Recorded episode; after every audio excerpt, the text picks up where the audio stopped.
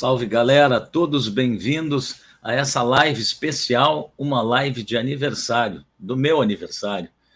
Então eu resolvi fazer essa experiência porque agora em janeiro eu não ia eu não ia fazer não, não ia fazer o programa para preparar ele para a partir de fevereiro, né? E aí eu digo, poxa, mas meu aniversário, cara, dá saudade de fazer isso aí, já é uma coisa que eu venho fazendo seguido, né? Já fazem uh, seis meses que está o programa, e antes disso eu fazia lives e tudo mais, uh, no tempo ali do Facebook, né? Eu tocava e tudo mais. Então, esse contato com vocês, mesmo que virtual, foi muito importante, assim, durante a pandemia, e, e a gente sente falta, a verdade é essa. Então, estou muito contente, assim, é uma experiência diferente, porque sempre tem alguém para mim conversar aqui, e hoje eu vou conversar com vocês. Na verdade, eu vou falar do que, que me levou para a música, mostrar algumas coisas que realmente uh, me indicaram o caminho da guitarra, assim, que foram importantes para mim, e, e também ver curiosidades de vocês. Enfim, cara, o, o espaço é para nós nos divertirmos, nos divertirmos. E o que, que eu estou fazendo? Hoje eu vou fazer um teste também, tomara que funcione, de como fazer um sorteio através do Streaming Yard. Então, esse sorteio a gente vai sortear dois CDs. Deixa eu ver, o aniversário é meu, o presente é de vocês. E duas correias personalizadas que foram desenvolvidas por mim e a Strat e, com, e disponibilizadas pela Basso Straps, né? A Basso Straps fez correias então, cara, eu acho que tem tudo para dar legal. O que, que eu vou ver aqui? Vamos botar os comentários aqui para já começar. Ó. Parabéns pelo aniversário. Então, já estou agradecendo aqui a turma que está aparecendo aí. Muito obrigado. Quem quiser participar do sorteio tem que colocar em algum momento num comentário hashtag uh, Paulinho Barcelos, porque esse é o comando que vai levar para o Quer ver? Ó, tem quatro participantes e periga até dois ser, serem eu, né? Que coloquei o, o, o hashtag para vocês. Tem, então, eu vou deixar para sortear mais adiante. Não esqueçam de colocar hashtag Paulinho Barcelos para poder concorrer a duas correias e dois CDs. Então, assim, ó, pessoal, o que, que eu faço? Na verdade, os, as pessoas que eu tento trazer aqui, uh, eu, eu procuro fazer umas perguntas. O papo ele vai indo ao natural, mas geralmente eu pergunto para elas o que, que, como é que a música pintou na vida delas. Então, eu vou começar falando como é que a vida a música pintou na nossa vida, né? E foi mais ou menos assim. A gente era pequeno, morava em São Paulo, eu e Fernando. Somos só dois irmãos, né, dois filhos e, e não tinha rock em casa, porque a mãe não ouvia rock, nem o pai. Então, a nossa formação musical ela foi muito misturada, na real. Então, o que, que a mãe escutava? Isso eu me lembro perfeitamente, eu era pequeno, mas a gente, até entrar o rock, era o que a gente escutava e, e, e acho que gostava, né? Porque era a música que rolava em casa. A mãe, a mãe escutava Clara Nunes, a mãe escutava Tim Maia, a mãe escutava Dino e Deno, então, a mãe era aquela pessoa assim que ela gostava de alguma música, ela ia atrás ou do compacto ou do LP que tinha a música. Então, às vezes ela comprava um LP para ouvir uma música, né?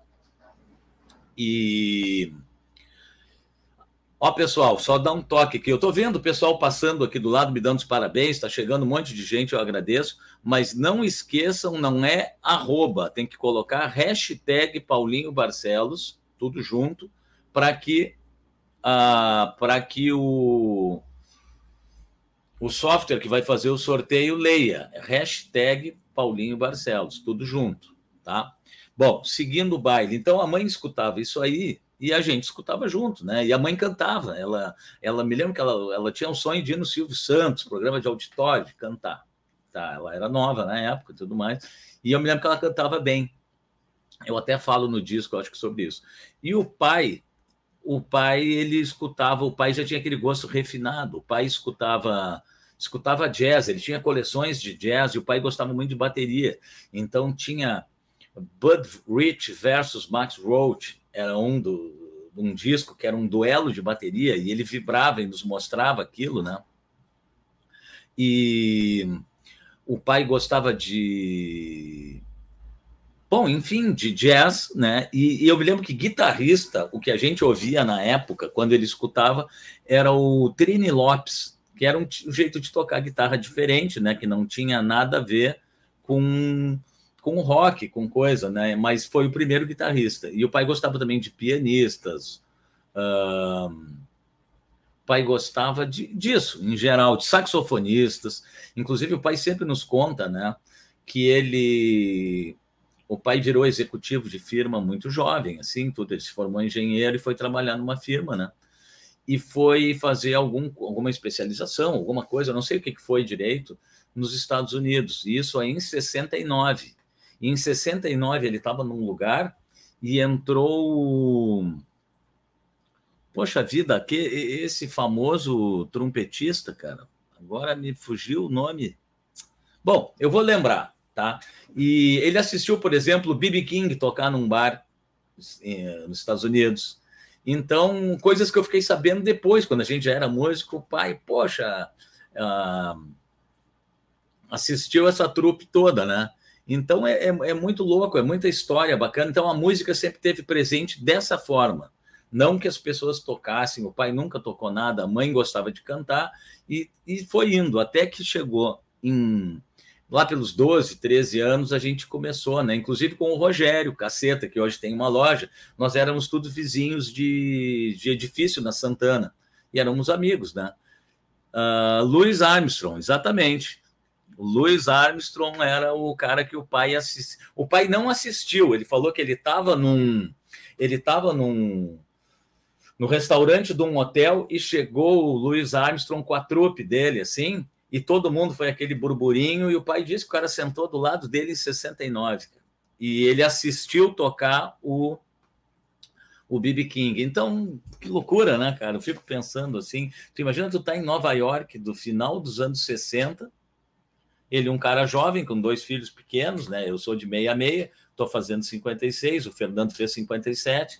Naquela época, uh, duas crianças pequenas em São Paulo e ele foi para lá e, e passando por isso aí, esses dias eu vi um filme, cara, falando da Times Square do final dos anos 60 e tudo mais, aquela loucura que era. Tu veio, o pai andou por lá nessa época, né? Que loucura, né?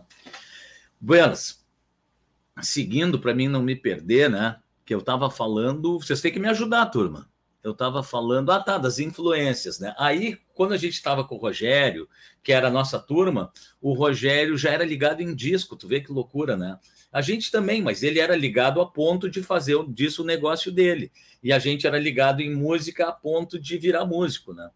Então, olha que bacana. E, o, e através do Rogério, a gente, o blues entrou forte, assim, e, e não através do Rogério, mas através da gente, o Fernando, que era um ano mais velho, captava alguma coisa. Um belo dia chegou um, um disco, né, um vinil do Black Sabbath, e eu escutei aquilo, cara, e aquilo ali realmente mudou minha vida, cara, porque tinha um monte de sons legais rolando, mas. E eu separei aqui, ó. Hoje eu estou fazendo é, é um monte de, de experiências, né? Eu não baixei os vídeos porque estava pesando e travando muito o, computador. Isso que eu troquei de computador e tudo para melhorar a qualidade das lives. Então eu vou fazer assim, ó, eu vou minimizar e eu vou tentar compartilhar a tela. Quer ver uma coisa? Vamos botar aqui, ó, compartilhar a tela e eu vou botar para rodar a música que mudou a minha vida sem mentira. Quando eu escutei isso aí, eu não sabia que, que instrumento era, eu não sabia nada, mas aquilo ali me, sei lá, me abriu uma porta, assim, que foi muito legal, cara. Vamos ver se eu acho aqui compartilhamento de tela. Aí a gente vai vir aqui, ó, tá dando certo. Vamos ver. Um... Então tá aqui, ó. Essa música que eu vou botar para rodar aqui. Deixa eu fazer tudo aqui. Olha só. Vamos botar para tocar agora ela.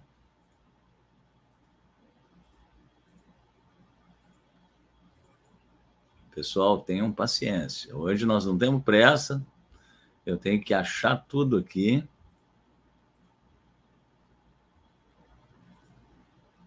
Um...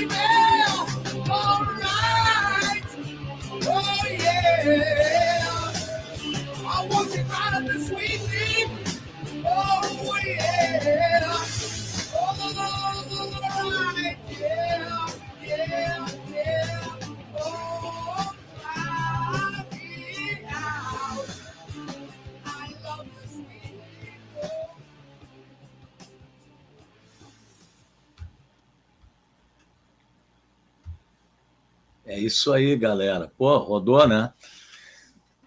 É, esse som, cara, foi a, é a primeira música do disco. Eu me lembro que quando entrou isso aí, eu não sabia o que estava acontecendo. Sinceramente, cara, minhas referências sonoras eram outras. E aí, quando pintou isso aí, eu digo, cara, mas o que, que é isso aí? Parecia uma buzina, cara, parecia qualquer coisa, mas eu não tinha noção o que, que era. Tanto é que quando eu fui tocar guitarra e tudo mais, que, eu, que isso aí foi uma das primeiras coisas que me levou, uh, eu comecei a tocar guitarra com um pedal de distorção, um distortion da Guiatone, japonês, que eu comprei usado na Cidade Baixa, nunca me esqueço, na Venâncio, quase esquina com a com a José do Patrocínio, ali eu fui na casa de um cara, no tempo dos anúncios da Zero Hora ainda, isso lá nos primórdios, 82, 81, sei lá, e comprei esse pedal de um maluco no quarto dele, assim, chegou lá e tinha algumas coisas. E um delay, então eu sempre eu comecei já a tocar, desde quando eu comecei a tentar estudar e tocar e ter banda, sempre usei um delay e uma. Eu tinha um analog delay da, da Ibanez, que gostaria de ter ele até hoje, é um pedal caríssimo hoje, e aquele roxinho, rosinha, assim, e, e essa distorção da Guiatone, que era preta, com os escritos dela em meio alaranjado, assim. E a gente vai formando estilo. Então, Olha só, o Maurício. Eu tô, eu tô vendo que tá entrando uma galera aqui, cara, me dando os parabéns. Felipe, o Tom, o Maurício, o Gugu. Pá, obrigado, pessoal. Eu fico muito contente mesmo, cara. Tá aqui Cristóvão, o Ciro já estava aí, a Cristina tá aí, a Cristina Quest é cantora de portuguesa, uma amiga, já considero uma amiga, já fiz, participei do programa dela.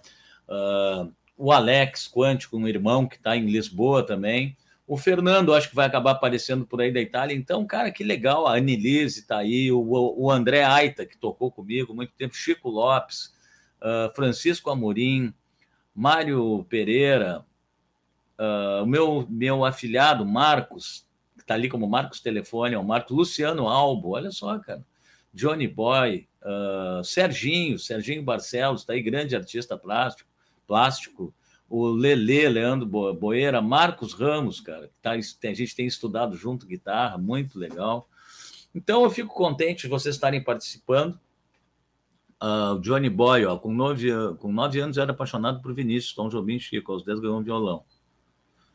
É, mas, mas por outro lado, cara, eu acho tudo válido, né? Às vezes eu fico pensando, uh, a gente, a, a nossa referência foi essa, mas o que, que aconteceu? Por ter essa referência, quando apareceu o rock e a distorção, ela nos deu aquele estalo, né? De repente, o violão para ti, né? Que tu era apaixonado, foi a tua referência, foi o estalo que te deu, né? Então é, é muito legal isso, cara. Uh, a faísca que dá para cada um, né? Uh, esse estalo musical, assim, e, e, e que nos leva para fazer alguma coisa. E eu confesso que ao longo dos anos vocês vão ver, até porque eu separei alguns guitarristas, essa coisa foi mudando. Claro que o rock ele ficou enraizado, né? É difícil tirar e nem quero tirar porque eu gosto. Mas a gente vai pegando uma pitada de cada coisa que vai ouvindo, né?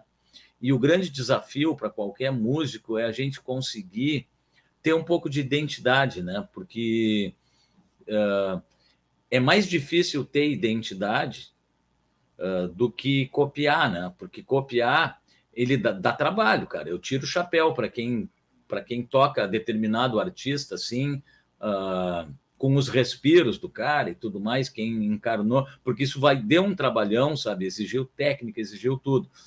Mas me parece mais fácil do que a gente chegar a ter uma sonoridade, sabe? E pegar um pouco de tudo e fazer uma releitura de tudo, né? Uh, tá aí o Teco também, eu falei, acho que já do Felipe, né? O Felipe, pô, o Felipe tá da, da França, cara. O Felipe tá de Nice. O Felipe teve, a gente teve uma manhã batendo um papo, me fez muito bem, cara. Gosto muito do Felipe, lá em Arroio Teixeira. E então é isso, cara. O, o, o bate-papo hoje é justamente esse, cara. Era para não passar em branco o mês de janeiro e, e tu vê essa loucura toda. É que hoje em dia como é que a gente consegue, né? Quando que passou pela minha cabeça um dia comemorar meu aniversário dessa forma, cara, dentro de casa, batendo um papo com pessoas espalhadas por lugares diferentes, cara, mundo afora, e, e saber que tudo que está ligando isso é a música, né? Então, será que valeu a pena? Mas é óbvio que valeu a pena. Às vezes, às vezes a gente a gente para para pensar assim, né? Pô, não devia ter feito, pomba, eu fiz um curso de administração, será que não seria legal eu tivesse trabalhado na área de administração? Olha, com certeza, pelo que eu vejo meus colegas, eu estaria trabalhando, eu fiz comércio exterior, administração, eu estaria trabalhando com com, sei lá, na, na, área de compra ou de venda ou de exportação, com um salário talvez legal e, e tudo mais. Mas, olha, eu, eu, eu, ainda estou mais feliz, cara, com essa dureza da pandemia, tendo que vender equipamento, isso e aquilo, e ao mesmo tempo trabalhando com o coração, né, cara? Porque é uma batalha, né, cara? Ó, agora entrou. Olha só o Felipe lá, agora entrou o Luciano Grande. Pô, eu fico tão contente, cara. É só, só, olha, a nata, a, a nata que eu digo assim, de pessoas, sabe? Além de serem excelentes músicos e, e pessoas que estão trabalhando com música, cara. E e estarem assim participando junto e eu acho que eu sempre achei que o que faltava um pouco aqui para nós, uh, e eu vejo a Cristina nos programas dela que eu acompanho, então eu vejo os artistas portugueses também. Falta é mais união, eu acho. Eu acho que falta um pouco mais de, de ter mais programas como o da Cristina, como esse aqui, porque eu fiz um programa na loucura, assim, que, que hoje já não é mais. Hoje eu já estou, depois de meio ano, me organizando e tentando dar uma estudada. Eu vejo o programa dos outros para saber até como é que eu vou me comportar melhor. Eu, eu assisto as coisas que eu faço para ver, pô, isso aqui não está muito. Uh, para não ficar uma coisa assim, meio bobo alegre, palhaçada, para ficar, tentar fazer umas perguntas que eu gostaria que me fizessem. Essa é esse é o lance, né? Algumas perguntas que eu gostaria que me fizessem. Então, uh, para puxar as histórias que, que realmente interessam para quem é músico e para quem não é, para quem curte música, né? Buenas, eu vou falando, hoje é um monólogo, né, cara, com vocês aí. Então, eu novamente estou muito contente, é diferente. Eu vou falar uma coisa para vocês que é muito importante. O programa ele não tem apoio financeiro de ninguém. Então, eu comecei a colocar o Pix ali para quem quiser apoiar. Uh, não é a minha, o Paulinho, é o programa, que é um programa que vai tentar trazer cultura para todo mundo, assim, pelo menos a cultura no sentido de conhecer um pouco melhor a cena. Inclusive, eu vou falar para vocês que a partir desse ano eu vou começar, porque eu, eu fiz um programa para música instrumental, porque eu tinha feito um disco e eu vi a dificuldade que era, né? Eu digo, cara, eu vou começar a mostrar o trabalho da galera que faz música instrumental. Muita gente começou a me procurar e querer participar, mas não tinha um trabalho estritamente uh, instrumental. Aí o que, que eu digo? Eu estou gostando dessa, dessa interação de todo mundo e eu digo, eu vou abrir para outras coisas. Então, esse ano eu vou seguir com o papo instrumental, mas não vai ser mais autoral, vai ser para quem faz música instrumental de alguma forma, para quem tem algum trabalho. Por exemplo, o Luciano Albo, que estava aí, está lançando um EP então, daqui a pouco tem um espaço para divulgar, aí é autoral no caso dele. Então, ele vai poder escolher, porque eu vou ter um programa que vai falar de música autoral. E aí pode ser violão e voz, pode ser banda, pode ser o que for que for autoral. Então, daqui a pouco o Luciano diz assim para mim, o álbum, Paulinho, eu gostaria de fazer esse que é direcionado para música autoral. Ou então eu estou afim de fazer o um programa que é direcionado para música instrumental, que eu quero focar mais no instrumental. Então a gente vai ter essas opções e vai ter também um dia que eu vou fazer que é para falar de música em geral, que é para quem não para quem não faz música autoral, que é para quem uh, que, para quem tem um trabalho, para quem toca cover, para quem trabalha com música, para quem toca na noite, para quem uh, para quem acompanha, toca em banda de baile, para quem faz o que for. Então, a, a ideia, cara, é justamente fazer com que movimente né, os músicos. Então, vai ter um dia que nós vamos bater papo sobre música e cada um dizer o que está fazendo, se está dando aula. Cara, eu estou tocando a minha agenda e eu me dou com todo mundo e, e tem espaço para todo mundo, né? Então, então eu estava falando sobre isso aí. agradeço, o pessoal vai passando, me dando os parabéns, a Paulinha, o Sorriso, que estava de aniversário há pouco tempo também, eu dei os parabéns para ele lá. E então a gente vai tentando fazer alguma coisa, mas fica bem claro que eu tenho aqui o apoio da Basso Straps, Estrade Comunicação, MF Mod Pedais e Palhetas, que eu vou falar um pouquinho neles. Como é que é esse apoio? Não é financeiro. as palhetas Schultz, por exemplo, que eu vou mostrar aqui, ó, cara, são palhetas sensacionais eu estou fazendo parte do cast dele, eles me dão palhetas para mim usar e divulgar as palhetas. E então é um apoiador desde o disco. Então eu sou muito agradecido e olha, são sensacionais as palhetas, vocês têm que usar, porque conhecer pelo menos, né? porque são muito boas. Eu usei da André durante, durante anos e anos e anos, e agora estou usando. E o Santiago, que é o dono, lançou uma palheta chamada Atom, que ela é do tamanho mais ou menos muito parecido com essa que eu usava da, da André, que é o modelo standard, e eu estou usando direto, né? Aí, a MF Mod, qual é a parceria que eu tenho, o apoio? Uh, faz mudanças nos meus pedais. Ó. Então, esse trêmulo, por exemplo, foi mudado pela MF Mod. Então, a gente diz assim, que é um outro excelente guitarrista, o Santiago das Palhetas também é guitarrista. Isso que eu acho legal é todo mundo tá dentro da música, né? Então o Marcos, tu fala, Marcos, pá, Paulinho, vamos mudar o LED aqui e ele vai piscar junto, que vai te ajudar. Vamos colocar um, um, um curso um pouco mais longo, mais. Cara, a gente faz o que a gente quer, então eu tenho uma parceria com o Marcos que ele me ajuda aqui. A Basso Straps eu já uso desde que começaram as Correias, eu acho que a gente foi um dos primeiros ali na General Rock a ser representante das Correias. Na época era Vintage com as Correias, o nome, que depois uh, teve um problema lá com esse nome e aí virou uma linha de correias a vintage, vintage, né? E, e virou Baço Straps. Mas então, olha só, o Baço ele desenvolveu, que eu estava falando, uma correia, que é essas que eu vou sortear, com o meu ícone aqui, né? E com correias que as que eu uso. Eu vou sortear exatamente as correias que eu uso. Então, eu tenho uma parceria com eles muito legal. E de anos, já são mais de 20 anos de parceria. E a Strat Design, que é do Lele, que também é guitarrista, assim como o Marcos Basso também toca guitarra, já tocamos junto, quando a gente se conheceu e tudo mais. E a Strat Design é quem faz assim toda a parte de. Vocês estão vendo ali no cantinho, papo instrumental. Eu desenho numa no, a caneta num papel e mando para o Lele, ele dá sempre uma arredondada. Eu digo, Lele, eu preciso botar um pix num canto, preciso isso, preciso aquilo, preciso fazer toda a diagramação do CD. Uh, ah, enfim, tá ali, ó. Uh, cadê ali? Strat. Strat Comunicação. A Strat é sensacional. Quem precisar qualquer trabalho de design, de arte, que mais aqui, ó?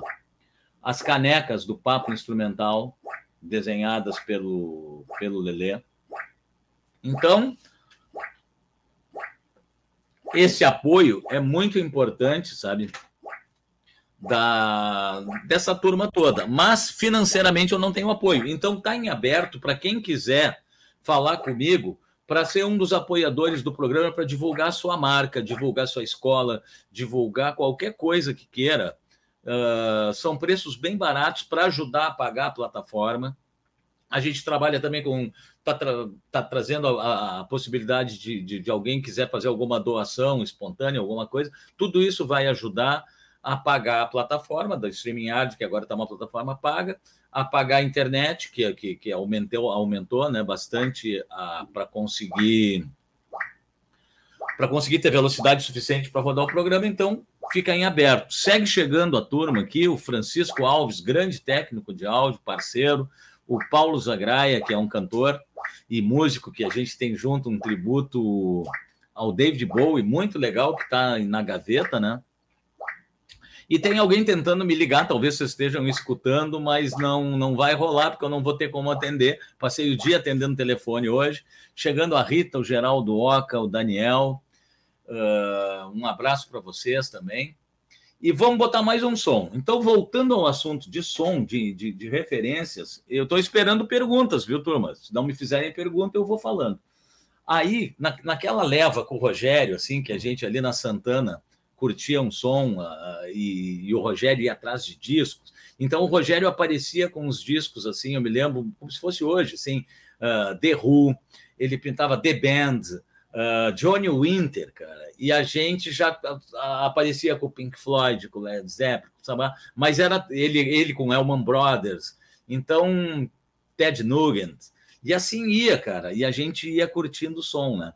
Aí pintou um disco, cara, que é através do Rogério, que também, deixa eu achar ele aqui, uh, parar a tela, compartilhar, vamos achar aqui compartilhar a tela. Eu vou rodar uma música, cara, do que foi outra que me levou para a guitarra, do Frank Zappa. Vamos botar ela aqui.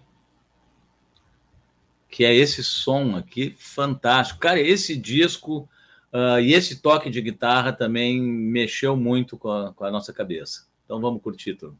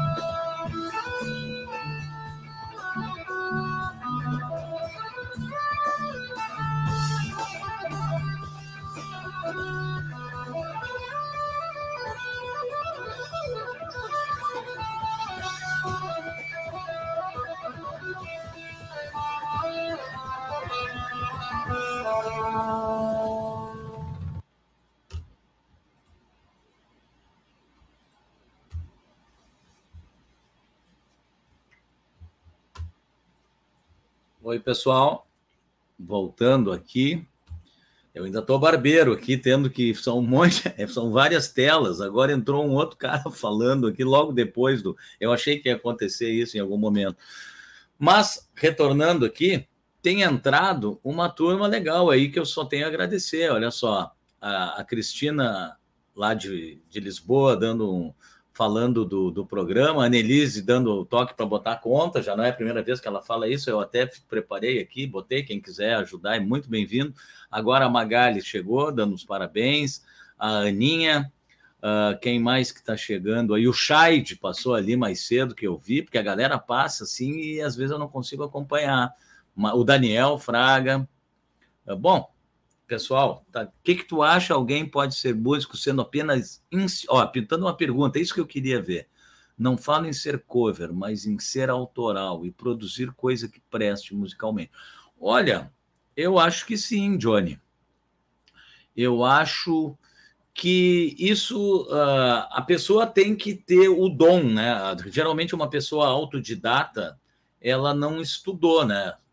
Agora Uh, são poucas pessoas, eu acho, que conseguem ter esse dom de não precisar ter uma orientação, porque se a gente tiver uma orientação e a gente souber procurar essa orientação geralmente para aquilo que a gente precisa ou que a gente quer atingir, porque muitas vezes assim, ó, eu quero tocar rock, eu quero ser um solista porque eu gosto do Randy Rhodes, eu vou falar dele hoje.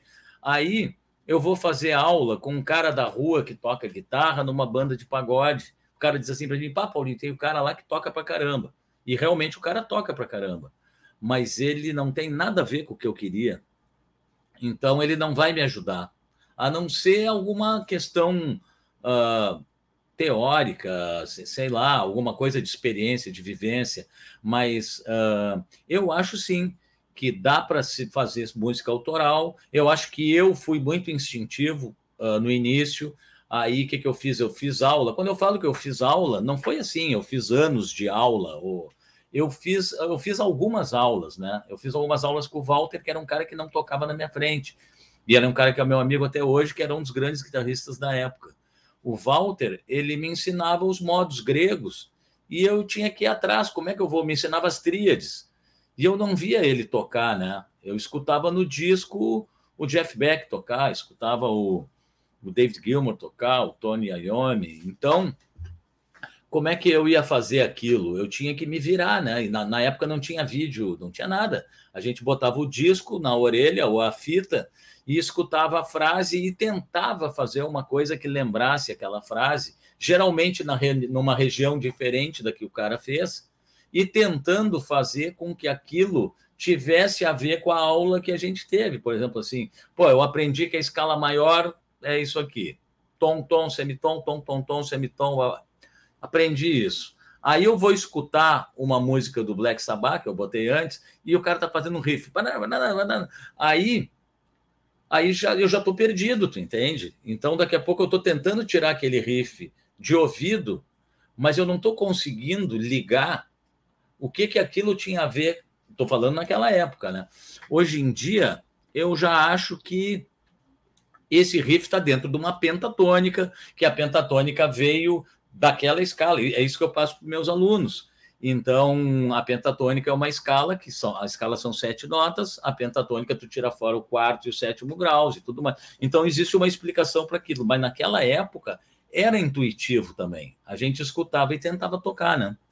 Então eu acho que dá. Está entrando mais gente, o Beto, grande Beto, lá, parabéns. O Zepa, outro guitarrista, a Ângela de Arroio, a Andréia, parabéns, Paulinho, Andréia, muito querida, amiga. Dá um abraço no Luiz, tudo mais. Ah, ela tá em São Luís do Maranhão com o Walter. Tu vê, olha só que legal isso aí, né, cara? Tem gente em Lisboa, tem gente em São Luís do Maranhão, que é completamente longe de onde nós estamos. A gente está quase no Uruguai aqui, e eles estão lá em cima, do outro lado, São Luís do Maranhão, que bacana. O Marcos tem uma pergunta. Um abração para vocês aí, André. Uh, que sons tu andas ouvindo ultimamente? Mais clássicos ou bandas novas? Olha, Marcos, eu vou te confessar que eu, eu não tenho escutado muita coisa nova, não. Eu estou numa fase que eu tenho escutado, uh, até porque já da pandemia para cá, eu foi quando eu resolvi mesmo botar esse trabalho instrumental para fora. Eu tenho escutado mais coisas instrumentais uh, nesse tempo que eu fico em casa e tenho tentado tocar bastante, né? Tocar uh, Então eu pego músicas assim, backing tracks, e em vez de ter a voz, eu boto guitarra. E o que, que eu escuto? Eu, eu gosto de escutar Pat Metini. Pat Metini eu gostava de ouvir, eu vou falar nisso lá no início. Aí eu tenho gostado muito de ouvir, até conversei com o Felipe lá em Arroio Teixeira. O Pat Metini ele tem uma, uma fusão, cara, que é desde aquela época, que é do jazz, que ele até me explicou, né? o, o Felipe é formado em jazz, né, em Londres. Ele disse que para os puristas o pessoal olha um pouco atravessado, porque o Pat Metheny ele realmente ele não é um purista, né? Ele conseguiu botar uma onda pop com uma linguagem dele e, e, uma técnica absurda, fantástica, uma composição que atinge as pessoas comuns. É isso que eu acho. Então, eu eu acho que, que eu tenho escutado isso, Marcos. Eu gosto de ouvir Scott Henderson, eu gosto de ouvir Jeff Beck, muito eu escuto. Uh, então são as coisas que eu tenho escutado. Eu gosto de Neil Sean. Neil Sean é um guitarrista que, que mudou minha cabeça e me levou para a música instrumental quando eu escutei um disco dele que até não separei, que é uh, Beyond the Thunder, que é um baita de um disco, cara. E tá chegando mais gente, ó. O Zepa tá me fazendo uma pergunta.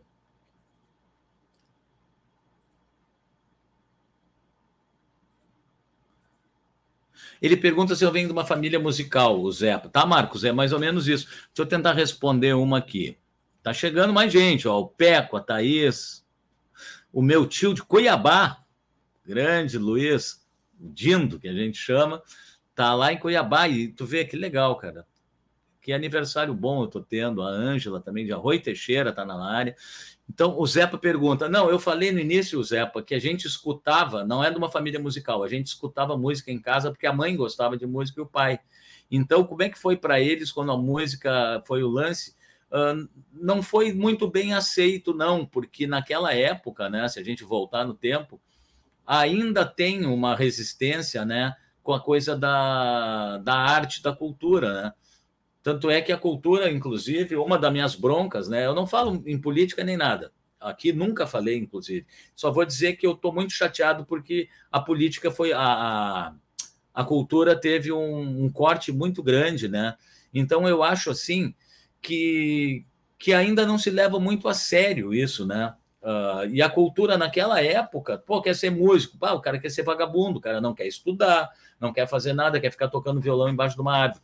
Então a gente passou por isso. E aí o pai, que sempre foi um cara brilhante nas coisas que ele fez, como eu citei no início do programa, que nos anos 60 ele foi a. Nós éramos pequenos e ele era jovem e foi para os Estados Unidos se qualificar e fazer curso, isso e aquilo, e viu o Louis Armstrong com a turma dele, viu o B.B. King. E o pai, então ele dizia assim: tu quer ser músico, então tu vai estudar música, vai ser concertista. Tanto é que eu entrei na OSPA na época, eu fiz uh, meio ano de OSPA. Uh, aí eu saí da OSPA porque eu tinha passado no teste para a URGS. Aí ele queria que eu fosse um concertista. Então, assim, o pai, ah, se tu quer ser músico, tem que ser da orquestra ou um concertista, sabe? Foi difícil e a gente queria mesmo era rock. E aí, como eu não estudei para o vestibular, eu passei no mais difícil, que era a prova, que eu me preparei e passei na prova específica, que era difícil, e me faltaram duas questões, na época o vestibular era diferente, tu tinha que ter um mínimo de 120 acertos, eu tive 118, e eu fiquei de fora. E aí eu tinha abandonado a OSPA porque eu achei que eu ia passar na URGS, quando eu passei no teste. Então eu não cursei música na URGS, fui fazer depois administração de empresas, comércio exterior, mas nunca deixei de ser músico esse tempo todo e nunca trabalhei com administração, a não ser no, nos negócios que eu tive, como estúdio, loja, que talvez a administração tenha ajudado um pouco, né? Assim como ajuda no dia a dia, na vida em geral, né? Buenas. Vamos respondendo, tá, tá pintando umas perguntas aqui. Grande abraço para o Peco lá. Depois desses anos todos, depois de ter loja e estúdio, qual é o equipamento que tu queria conferir, mas nunca passou pela tua mão. Eu vou falar então de um equipamento atual, tá? Eu gostaria de ter a mão para testar um camper. O camper, para quem não sabe, é um simulador externo, então ele não carrega, ele não pesa, né? E ele clona equipamentos. Então eu tenho um soldano que eu sempre quis ter, que eu não consigo usar. Nem no estúdio eu usava ele pouco. Se tiver show, agora está parado. Se tiver show, tem que ser um espaço grande. A última vez que eu usei ele, eu acho que eu estava num show com o, com o Saulo, que eu acompanhei no Renascença, ou seja, tem que ter um espaço grande para usar. Mas a gente indo para dentro de um estúdio, a gente grava o som e, e manda para dentro do camper. Então o camper vem com um banco de sons sampleados sensacional. Isso não é só o camper, tem outras marcas, mas eu simpatizo com o camper e vejo. O Pet Metilio está usando um camper, por exemplo. No, no palco, a gente vê em muitos shows que ele tem um camper. E outros guitarristas, né? Então, eu gostaria hoje, o Neil Sean, que eu citei, usa camper, o Nuno Bittencourt usa camper, tem uma galera usando camper. Então, o equipamento hoje que eu gostaria de ter, inclusive volta e meia eu procuro na internet, assim, se alguém, não tem nenhum maluco vendendo, tipo assim, sei lá, por 15, 18 mil, e eu oferecer alguma coisa até um pouco mais caro para ter acesso, porque como eu estou agora com Home Studio, eu tinha vontade de trabalhar com isso e não pesar tanto plugins que eu tenho usado e coisa. Uh, vamos lá, quem mais? Vai chegando gente, galera. Olha aqui. Um, ó, o Chico Lopes tocou num conjunto de baile e o preconceito sempre foi grande, foi. Ó, a Fátima, Fatiminha, boa noite, obrigado. O Cristiano, Pô, Cristiano, músico, excelente, cara. Conheço há muito tempo. O Marcos, ó, parabéns pela live, muito sucesso, Marcos. O Maurício, o que, que diz aqui? Grande abraço, Maurício. Vai ter que dar uma saída. Evelyn, cara, tá aí também. Uh, que bacana, cara. Que legal. Então, uh, ó, o Dênio apareceu agora. Então é isso. Uh, eu tenho vontade de, de, de, fazer isso aí. Eu acho que a coisa está caminhando, a tecnologia está caminhando cada vez mais para tu ver. Uh, a gente está fazendo, está batendo um papo de forma virtual, com gente espalhada pelo mundo inteiro, e assim está sendo, na verdade, em tudo, né? Assim está sendo uh, com equipamentos, assim está sendo com os computadores cada vez, com os celulares, né? Hoje em dia, um celular o cara faz chover, o cara faz aposta, faz isso. O cara só não fala no celular mais, né? Tipo, não liga para ninguém, porque se for ligar, tu já usa até o aplicativo que tiver ali, WhatsApp, isso e aquilo. Hoje eu recebi várias ligações, recebi por WhatsApp, recebi por Messenger. Eu acho que eu recebi umas duas por telefone ó, e muita mensagem. Então a, a vida caminhou para outro lado, né? Buenas, vamos lá. Senão, senão o, o velho perde. Vamos. O que, que eu anotei aqui, ó? Guitarristas que me ajudaram. Agora, talvez eu não possa rodar o tempo todo, mas eu vou rodar um trecho, pelo menos. Eu vou botar aqui, ó. Com o Rogério, a gente descobriu o Johnny Winter, tudo na mesma época. Então, o que, que eu falei? Eu falei que o Tony Iommi com o Black Sabbath, pá, aquela loucura de som pesado abriu a cabeça. Aí veio nessa leva ao mesmo tempo Frank Zappa, com Zota Lures e Johnny Winter com esse disco aqui. Ah, vamos achar ele aqui. Deixa eu pegar aqui, compartilhar tela. Aí. E vamos botar um Johnny Winter para vocês. Isso aqui é da mesma época. Isso aqui virou a nossa cabeça também. Ó, vamos botar ele aqui. E vocês vão curtir aqui. Pelo menos a gente toca um pedacinho que seja.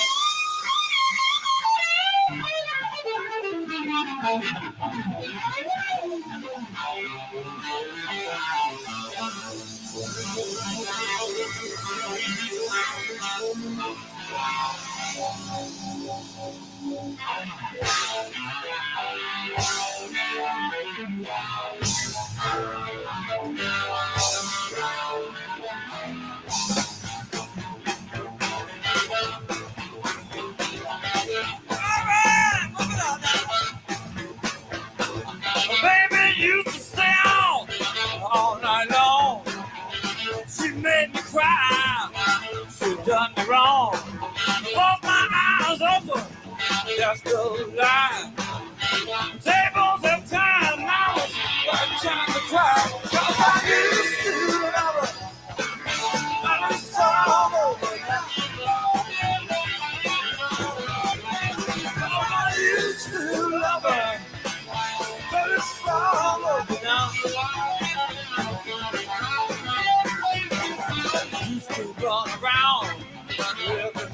Down the road. Spent all my money, at a high price game.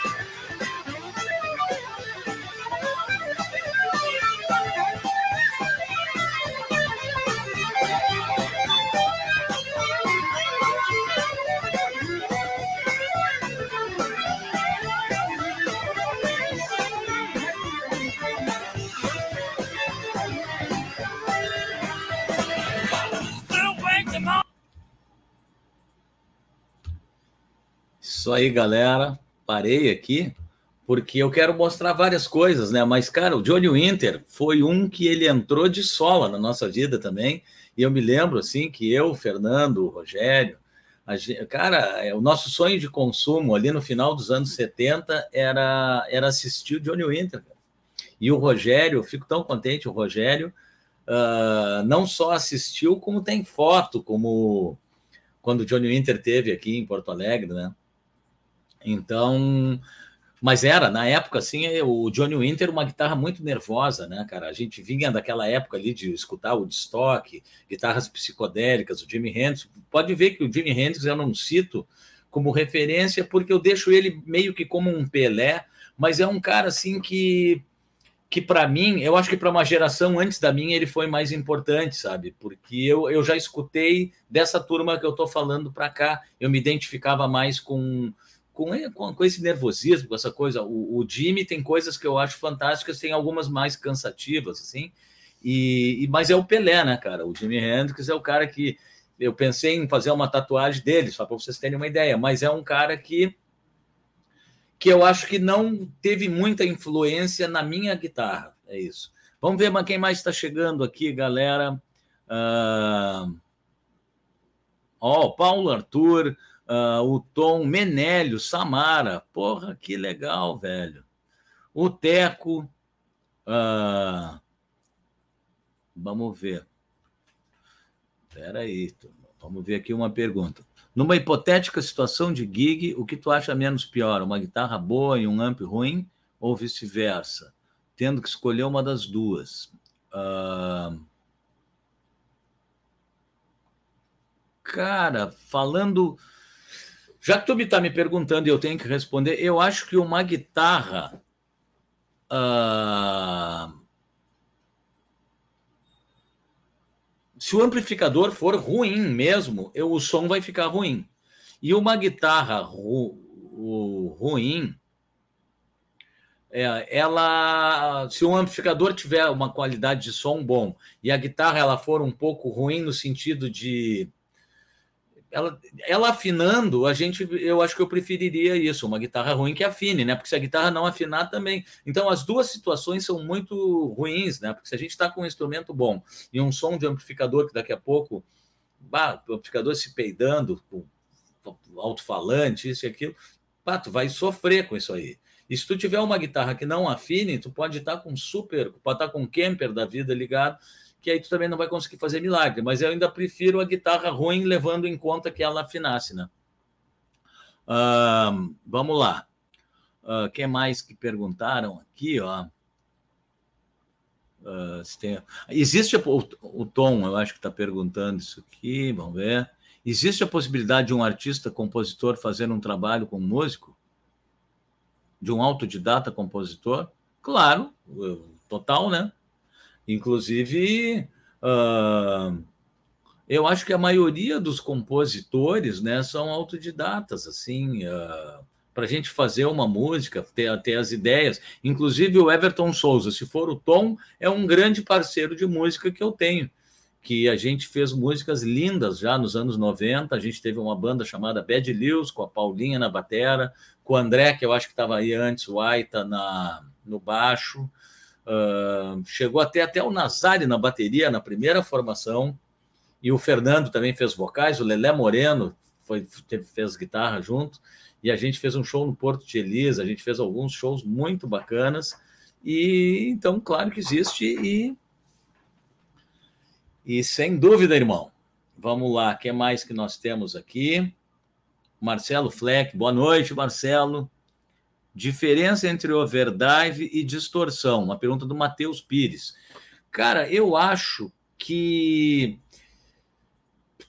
com esse meu início de tocar que eu estava mostrando, a coisa é mais distorcida, tá? Então, hoje eu gosto mais de overdrive. Por quê? Porque o overdrive ele, ele não embola tanto o som. Ele te deixa um som, ele te dá um, um certo peso, uma certa ardida no som, mas bem mais suave. Agora tudo vai depender do que tu quiser fazer. Se tu quiser tocar um som pesado, tu não pode usar um overdrive. Aí tu vai precisar de uma distorção. Agora, uma distorção, ela tu tirando a distorção dela e dando uma mexida, tu vai ter um som que vai te lembrar o overdrive. Uh, já o overdrive, tu nunca vai conseguir ter uma distorção. Então, essa seria a vantagem, né? Eu, eu, eu entrevistei muitas pessoas aqui né, ao longo desse meio ano e a maioria foi de overdrive. Agora, eu acho que alguém nesse meio tempo comentou isso, que é o que eu penso. Eu, eu, se eu for escolher um hoje, eu escolho o overdrive, mas a distorção te dá mais recurso.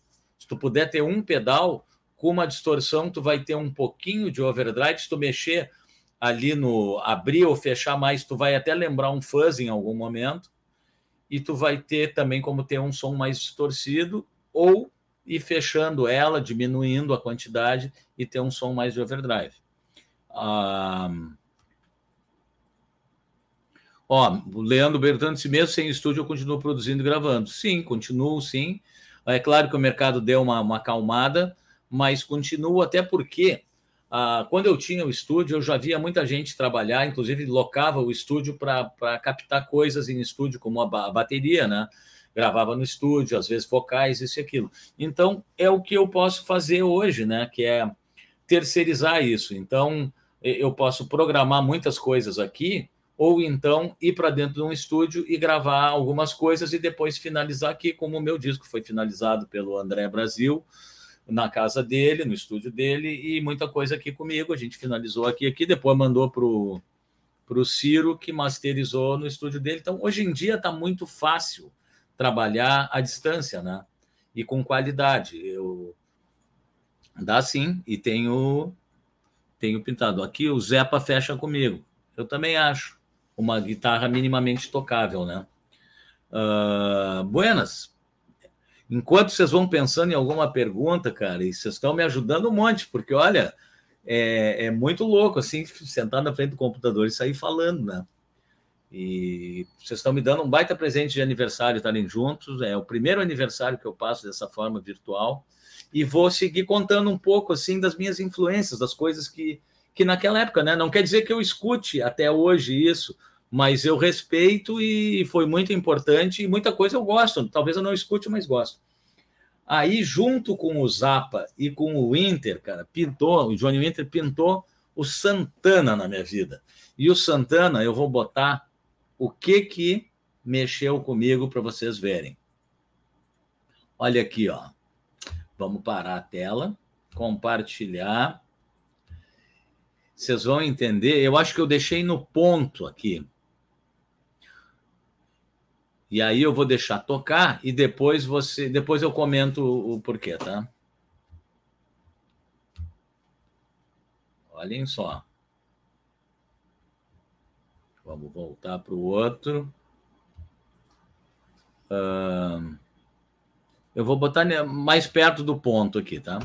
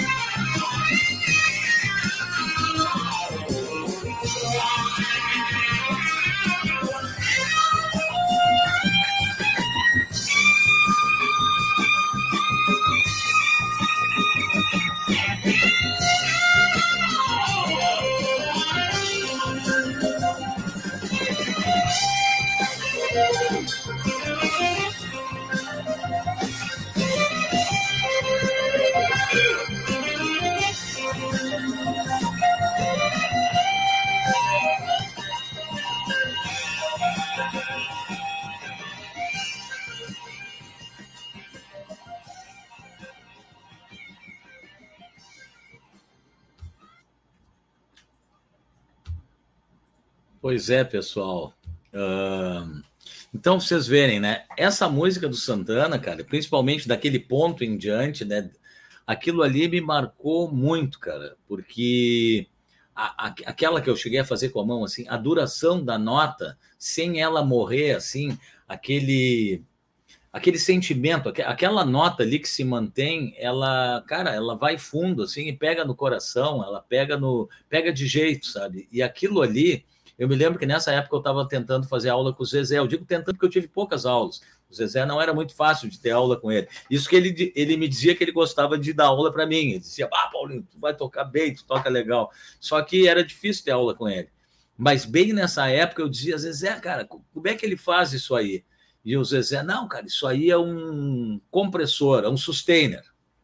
Aí, porra, o guri aqui, né, na época, 15 anos por aí, 14, eu digo, tá, eu preciso de um sustainer, né, cara? E assim vai indo, cara. Cachaça musical, ela tem muito disso, cara. Cada coisa que o cara vê, assim, bah, agora eu preciso de um sustainer.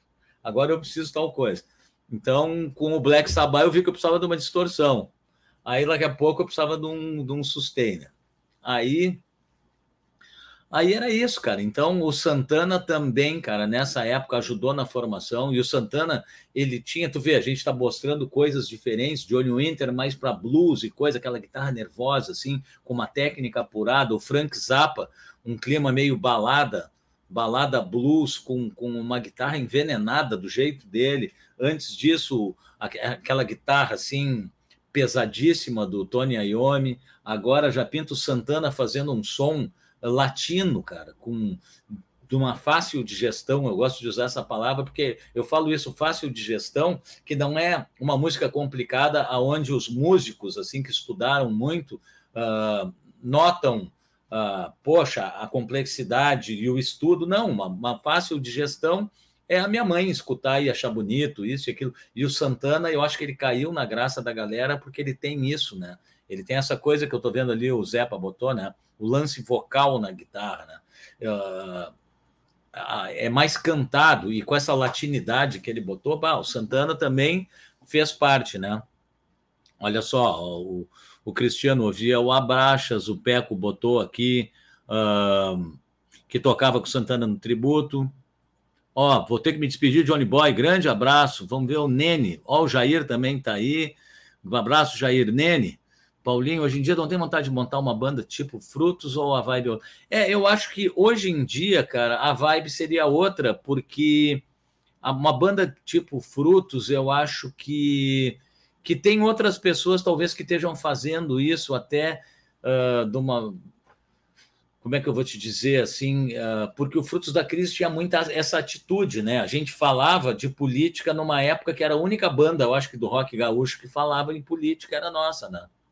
Uh, se a gente parar para pensar, algumas outras falavam de uma forma mais sutil, mas a gente falava, as letras eram políticas mesmo. Hoje em dia, eu acho que eu tenho mais vontade de fazer o que eu tenho feito, que é falar através da música só, né? E deixar no imaginário. Às vezes, quando me perguntam, Paulinho, por que tu faz música instrumental? Eu acho que o instrumental é o livro, né? Aquele que a gente lê e a gente cria o cenário. Então, assim, o cara estava caminhando em direção ao castelo. Pô, o meu castelo, com o jardim, caminha, o cara caminhando em direção ao castelo é diferente do castelo que do, do mesmo livro que tu está lendo, tu está imaginando um outro castelo. Aí daqui a pouco sai o filme do livro e o castelo não era nem o meu nem o teu, era um outro castelo. Então eu acho muito louco isso da música instrumental, de cada um criar o seu cenário para a música. Então as músicas que eu faço, elas têm não só as que eu faço, as que eu escuto. Por exemplo, quando eu escuto Pat Metini, eu viajo no Pat Metini. Eu não sei, de repente, o, a história da música. Às vezes a gente consegue ter acesso e o cara conta a história da música e a gente, pá, que legal a história da música. Mas ela acaba tendo uma importância para a gente, porque às vezes a gente lembra de algum relacionamento, de algum parente, de alguma passagem de vida, uh, de alguma experiência, de algum lugar que viveu. E a música tem esse poder, a música instrumental, enquanto que a música cantada ela te leva para a história da letra, né? Então, se tiver falando, por exemplo, uma música de amor de, um, de uma pessoa para outra, uh, questão de relacionamento, eu não vou, não vai combinar com, com uma lembrança minha e da minha avó, por exemplo, é, ela já está direcionada. É isso que eu acho. Eu acho que a música instrumental ela acaba, ela acaba deixando no imaginário das pessoas criar o seu cenário, né? Vamos ver quem mais está falando aqui, ó. O Luizão está aí também, Luiz Duval, tocamos junto um monte.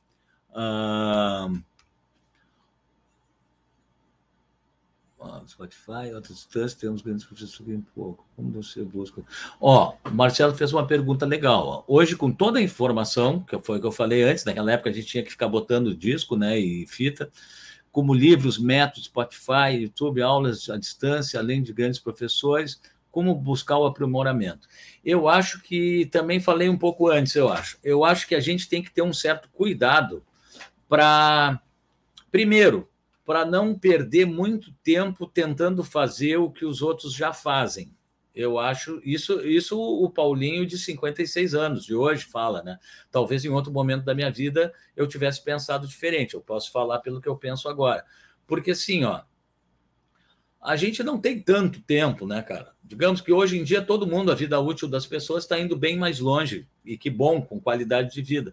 Mas assim, ó, a gente não tem tempo a perder. Então, assim, ó, o aprimoramento tem que ser, a gente tem que tocar amanhã melhor do que tocava hoje. Então, a nossa comparação tem que ser com, com a gente mesmo. Isso aí eu tento, às vezes, falar para os alunos. Uh, não precisa estudar para tocar melhor do que o vizinho da rua, que o cara está tocando para caramba. Bah, o cara está tocando Satriani igual. Mas, peraí, tu quer tocar Satriani igual? Cara, eu nem gosto tanto de Satriani. Então é o seguinte: tu quer tocar o Satriani tão bem quanto o cara numa concorrência com ele, que não existe isso. Então, assim, o aprimoramento, como tu disse, tem tantas formas de se aprimorar e é muito importante tu ter um acompanhamento, um estudo, ter acesso a tudo isso que tu falou, e mas ter esse cuidado, eu acho, de procurar dar um passo, por exemplo, assim, ó, no meu toque, digamos, eu toco tal coisa e eu noto que quando eu faço determinada coisa não fica tão limpo ou tão legal como outra coisa que eu fiz. O que, que eu tenho que fazer? para me aprimorar. Eu tenho que pegar essa frase que não está limpa e eu tenho que remar e limpar ela. Eu tenho que botar um seriado no Netflix para ver com a guitarra desligada e remar, e remar. Puta, mas a mão direita, a palheta não tá legal. Eu tenho que remar na mão direita. Então, assim, a gente tem que tentar se aprimorar dentro das coisas que a gente já faz para cada vez fazer melhor e vir vindo outras coisas. Eu acho, pelo menos, a, minha visão de hoje, né? Uh, segue o baile, ó. O Paulinho fazia um solo no Pet Cemitério, fazia. Vamos, alguém mais? O Dandinho Laitano tá aí, cara. Forte abraço. Ed e a galera. E a galera chegando, ó. Karen. Pô, que bacana, cara. Tô muito feliz, todo mundo por aí. Vamos mo mostrar mais uma coisa. Então, passado isso aí, chegou um cara que mudou também que eu fiquei espantado com o cara. E se vocês, quem conhece o Rock Garagem, eu entro solando na música num riff, que esse riff está diretamente ligado a esse cara, que é o Randy Rhodes. Então, nós vamos pegar aqui, uh, para a tela, vamos compartilhar a outra tela. Aí nós vamos achar aqui. Cadê esse cara? Bah, esse cara aqui virou a minha cabeça na época. E até hoje eu acho que é uma pena. Ele morreu muito novo, acho que foi em 82, um acidente. E esse cara aqui é. É, eu já vou botar perto de um solo dele. Por quê? Porque ele pegou o Randy Rhodes, e tu vê, a gente está mostrando guitarristas, né, com estilos diferentes, e ele começou a colocar um pouco da música de, de, de, de uma pegada clássica, né, na jogada e também com escala harmônica. Enfim, vocês vão ouvir aqui. E na música do. O, o, quando saiu do Black Sabbath, o Ozzy ficou um pouco mais pop. E eu gostei disso, sabe? Essa, essa pegada mais pop do Ozzy e com um guitarrista assim. Enfim, vamos ouvir.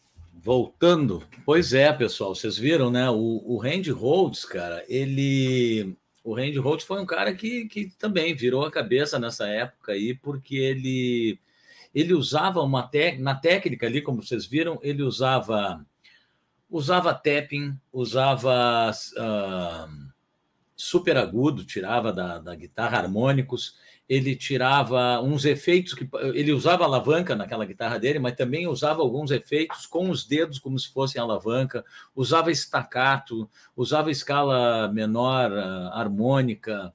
Pô, é show assim com uma técnica violenta, né? Então, o Randy Rhodes, ele nessa mesma leva de guitarristas que eu estava vendo aqui, né? Que veio Zappa, o Johnny Winter, Santana, daí veio o Randy Rhodes, era gurizão, assim, início dos anos 80 e foi uma coisa que, que marcou, cara. Que nem diz o Marcelo ali, ó. O Randy Rhodes foi um foi pré-Malmsteen, é verdade. O Malmsteen, que eu acho que já tinha um pouco, talvez, do do Rich Blackmore, né, que usava um pouco dessas escalas, mas o Randy Rhodes ele veio com, com hard rock com um pouco da música clássica, assim, bacana, né? Enfim, vamos ver o que mais que a galera está dizendo aqui houve algum momento que tu percebeu pela primeira vez o surgimento, lance teu? Uh, cara, eu acho que assim, ó, a primeira vez que eu notei isso, uh, eu notei na dificuldade de eu, quando a gente teve banda cover muitos anos, né? De tocar as coisas iguais, assim, isso aí me incomodava. Por quê? Porque, primeiro, porque era difícil. Isso que eu digo para meus alunos, assim, que eu digo, olha, para tocar igual a alguém é uma mão, né, cara? É um, é um problemão, assim, porque a gente. Cada um tem o seu jeito de tocar, né? Não pensa que o Pat Metheny vai tocar heavy metal, porque ele não vai. E não pensa que o Tony Iommi vai tocar jazz, porque também não vai. Talvez faça alguma coisa. Então, assim, ó, a pessoa encontrar o seu estilo E também falei com o Felipe lá na praia. Tem guitarristas, cara, que se preparam para serem realmente um sideman. E aí o que, que acontece? Aí daqui a pouco tu é um produtor que tu precisa de um cara para a música X da cantora tal, um cara que faça um solo estilo Bud Guy, mas não é um solo parecido, tem que ser aquela coisa do Bud Guy, como se fosse o Bud Guy, mas é tu que vai fazer o negócio. Então tu chega lá e faz. Cara, nessa outra música aqui, tu tem que soar como, como se fosse o, o David Gilmour, mas aí com aquele respiro do cara, e o cara vai lá e faz. Então eu vejo muita coisa legal assim, quem tem isso. Mas, uh, porque senão tu acaba, em questão de mercado, quem é que vai te convidar? Se o Paulinho ou o Zepa tiver a sua voz, que é bem bacana isso, vai te convidar quem quiser ter aquela voz do Paulinho, não vai convidar alguém, cara Uh, eu preciso da guitarra do Paulinho no meu disco, é mais fácil buscar o Paulinho. Às vezes, quando o cara está falando, eu quero um solo lá, Bud Guy, porque talvez seja muito caro ou até inviável conseguir. Então, às vezes, o cara dá como uma, uma referência. Mas eu notei isso quando eu ia tentar tirar as músicas, eu achava mais fácil simplificar algumas coisas para o meu jeito. E aí eu acabava tocando, e eu digo assim, pô, cara, isso aqui tá parecido, mas não tá igual, e acho que vai servir. E eu me lembro que pouquíssimas pessoas ao longo desses anos todos que eu trabalhei na noite com banda, assim, me cobraram isso. Bah, cara, mas tu não fez o solo igual. Pouquíssimas, talvez um que outro, e mas, mas a gente tenta fazer parecido para que. Porque tem alguns solos que ficaram muito datados, mas é legal, cara a gente ter um pouquinho do nosso jeito, né? E uma vez eu vi o Hamilton Félix, que é um baterista do blues da Casa Torta, conversando comigo, cara, e eu mostrei uma música para ele lá no tempo do estúdio, há 10 anos atrás, ele disse assim: Isso é tu, né? Bah, inconfundível. Cara, eu não falei nada, mas eu fiquei tão faceiro, porque, poxa, se por Hamilton era inconfundível, é sinal que existia uma assinatura né? Na, no jeito de tocar, né? E eu continuo achando isso uma coisa muito legal e muito importante. Acabou de entrar o James, mandando um abração para ele também. A gente tem o Guitarras da Cidade junto, que é muito legal o trabalho. Até estava falando no grupo, que saudade de tocar com essa turma aí. Lafayette também falou comigo por telefone hoje, está aí agora. Uh, a pegada é pessoal e não tem como copiar igual, no máximo parecido. É isso aí, a, a influência é a gente que eu tento passar para os alunos. Tentar pegar o espírito do cara mas fazer do teu jeito, que nem palheta, né? Esses dias eu vi um cara falando sobre palheta, exatamente o que eu penso também. A palheta, se a gente vai ensinar, pá, cara, pega aqui que tu vai ter mais firmeza. Tá, teoricamente, mas se o cara pegar a palheta assim e ele tiver mais firmeza e ele achar mais fácil ter esse jogo com a palheta assim, ou com esse dedo aqui e a outra meio que está. Cara, é muito particular isso aí. A pegada é realmente pessoal e, por exemplo, minguinho. Eu tenho uma mão pequena, eu uso bastante o minguinho. Tem guitarristas que não usam o minguinho e porque se sentem confortável sem usar ele e, e, e, não usam mesmo, né? Alguns guitarristas não usam. Tem outros que usam, tem a mão grande, usa o dedão para fazer uma série de coisas aqui em cima. O Pat Metini usa o dedão, eu já não consigo. Então, vou ficar arrasado por isso? Não, eu vou desenvolver um jeito de tocar dentro das condições que eu tenho, né? Cada um tem uma condição, né? E mais ou menos isso. Aí, falando em Pet Metini, o que, que aconteceu? Nessa mesma época, aí estava começando a se encontrar para tocar isso e aquilo nas praças com a turma do Menino Deus, isso e aquilo, lá pelos 15 anos. Aí pintou o Pet Metini, cara. E aí o Pet Metini fazia uma coisa completamente diferente do que a gente estava acostumado até então a escutar em termos de rock, ou então de coisas que eu ouvi em casa lá atrás, como samba, MPB, ou jazz, ou isso e aquilo. O Pat Metini fazia uma coisa diferente, cara. E aí, a gente vai botar aqui para para vocês entenderem, já que a gente está conversando aqui, né, cara? Não temos pressa. E vamos botar, cara, o Pat Metini. fazendo, sendo Pat Metini, né, cara? E quando ele pintou, o Pat Metini, ele pintou assim, cara, com visual, usava shortzinho, tênis, umas camisas listadas, um cabelão, assim, meio uma juba de leão, umas guitarras com sons sintetizados também. Cara, era uma figura, uma figura diferente no meio, fazendo um som diferente. Uh, não era o jazz tradicional, Uh, não era o era, era, um tipo de fusion com pop, era tinha tinha vocais, tinha vocalizes, era muito louco, cara. Então, vamos soltar um pedaço aqui. Eu botei perto do solo dele aqui.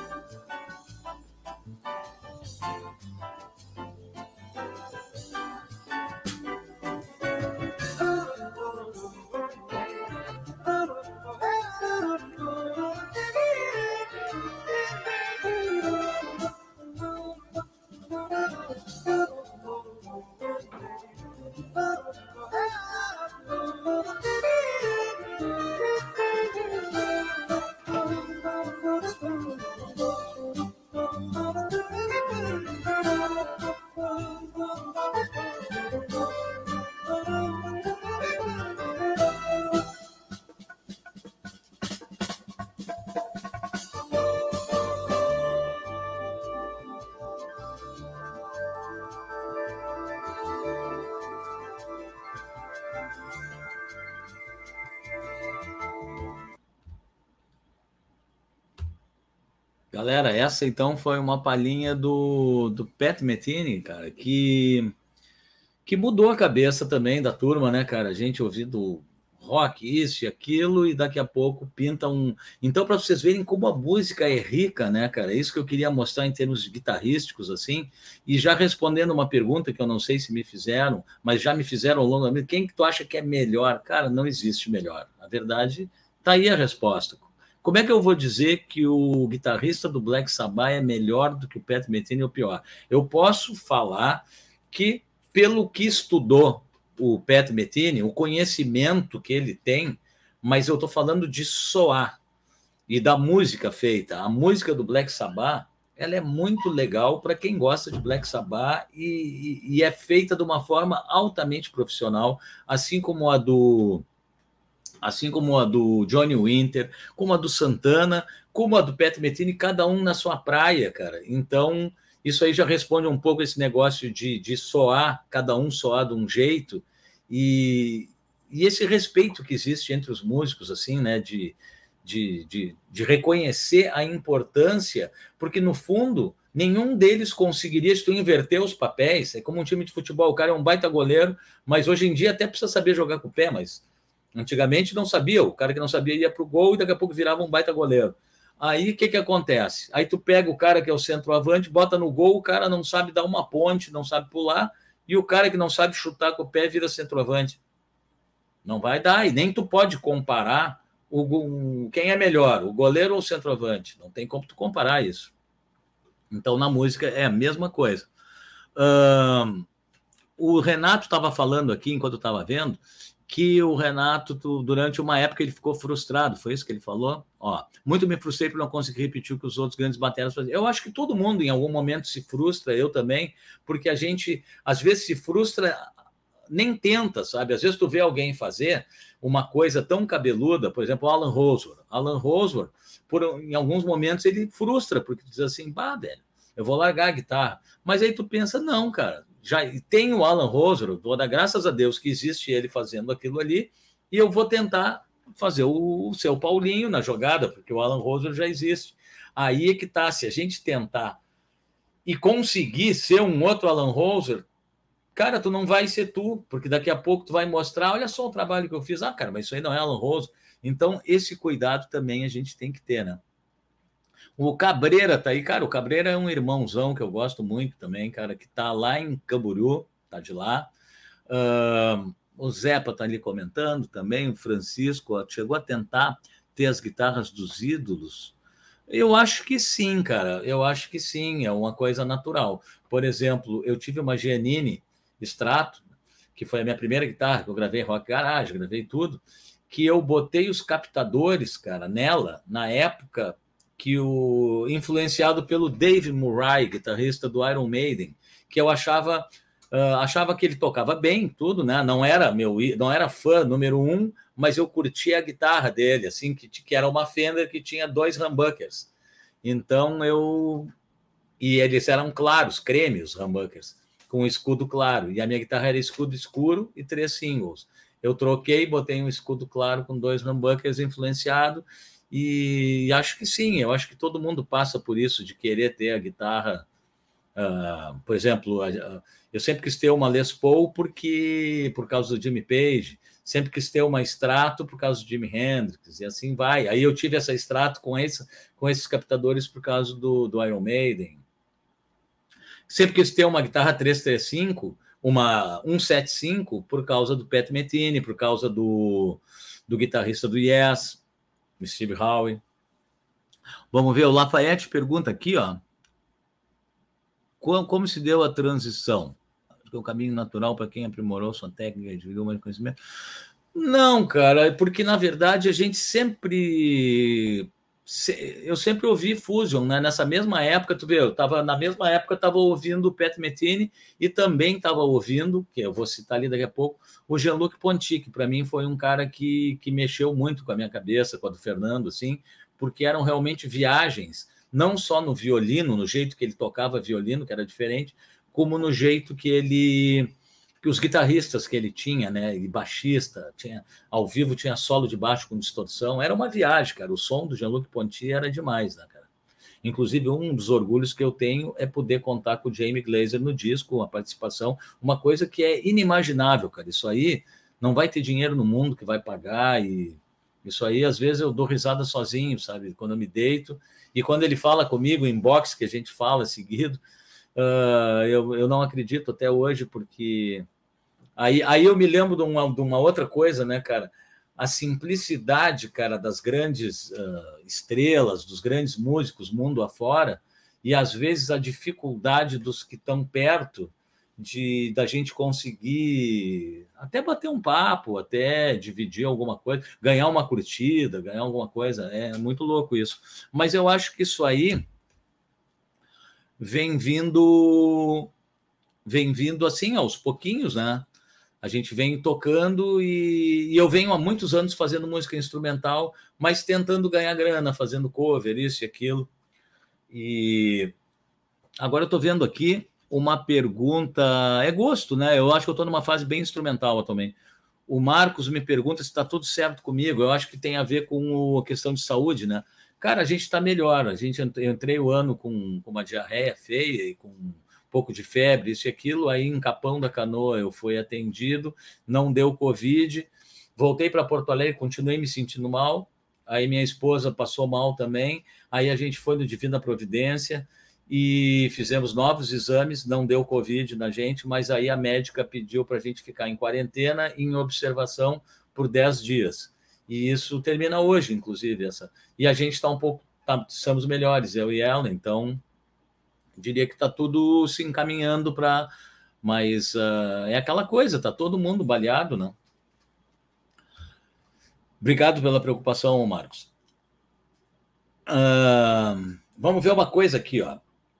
Aí, do Pet Metini pintou, cara, junto nessa mesma época, mais dois caras, cara, que um deles é o um, um, deles é o David Gilmour, que já era de antes, né? Que é um guitarrista que eu comecei a ouvir mais, talvez, e prestar mais atenção na guitarra. O Jeff Beck, que eu até hoje coloco como um dos números um. E aí, nessa onda do, do Jean-Luc Ponty, eu vi um show dele, que, que quem vinha tocando era o Jamie Glazer, que eu falei tudo mais. Teve um show que quem fez foi o, o Scott Henderson. E o Scott Henderson, bah, cara, ele quebrou tudo e até eles, eles trilharam caminhos parecidos. O, o Jamie tocou com o Chicoria na, na Electric Band e o Scott Henderson também. Então eu vou botar uns temas deles, cara, que, que é uma loucura, né, cara? Isso aí é outra forma. Então são assim, ó, é o que eu estou mostrando. Às vezes o cara diz assim, pá, mas esse aí tocou, aí vem outro e toca de outra forma, e vem outro e toca de uma forma mais simples. Não vamos esquecer que eu não estou citando aqui, mas o BB King. O BB King é um cara que é coração, cara, e é referência para talvez todos esses que nós estamos mostrando. BB King é, que é esse que eu contei lá no início, que o pai assistiu um show no final dos anos 60, início dos 70. O velho BB King é o pai da, de uma galera aí, né? Inclusive nós.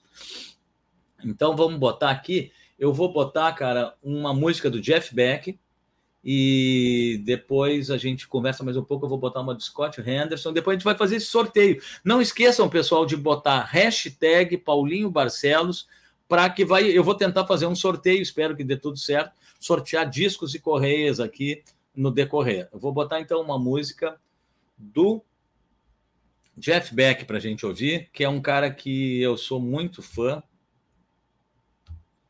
E esse está entre, para mim, os grandes guitarristas, está no topo. Vamos compartilhar aqui. Jeff Beck. E o Jeff Beck é um cara que se reinventa também, né, cara? Parou de tocar com palheta. Ele tem um toque, assim, cara, essa coisa de, de ser dele, né? Vamos botar aqui. Jeff Beck.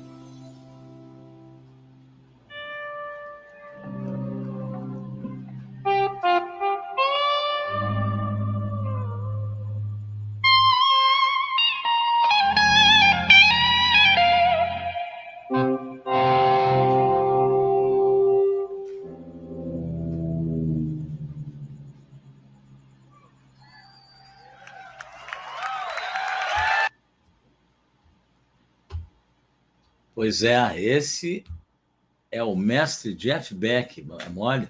Pô, o cara tem todo o domínio na mão, cara, alavanca, uh, botão de volume, né, cara? Ele faz. Tem gente que usa pedal de volume, ele usa tudo na mão, é fantástico. Eu sou, sou fã.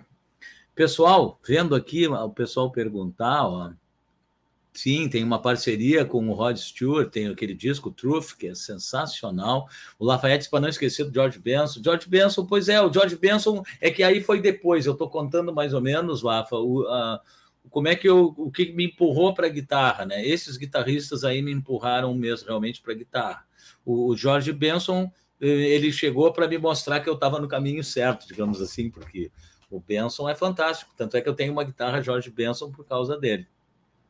Agora, eu vou botar um solo aqui, que é um solo que me levou para a guitarra de braço claro, cara, que foi o David Gilmour. As guitarras de braço claro, apesar do Clapton também usar, uh, o Van Halen também usava, mas uh, foi realmente o, o Gilmour, quando eu comecei a ouvir Pink Floyd lá atrás, aquelas guitarras com o braço claro me fizeram minha cabeça. Então eu vou botar aqui, vamos ver aqui, parar a tela.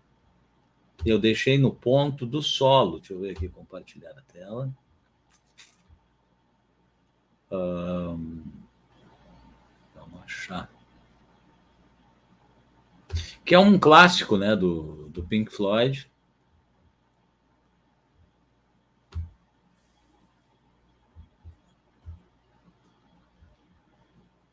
Vamos lá.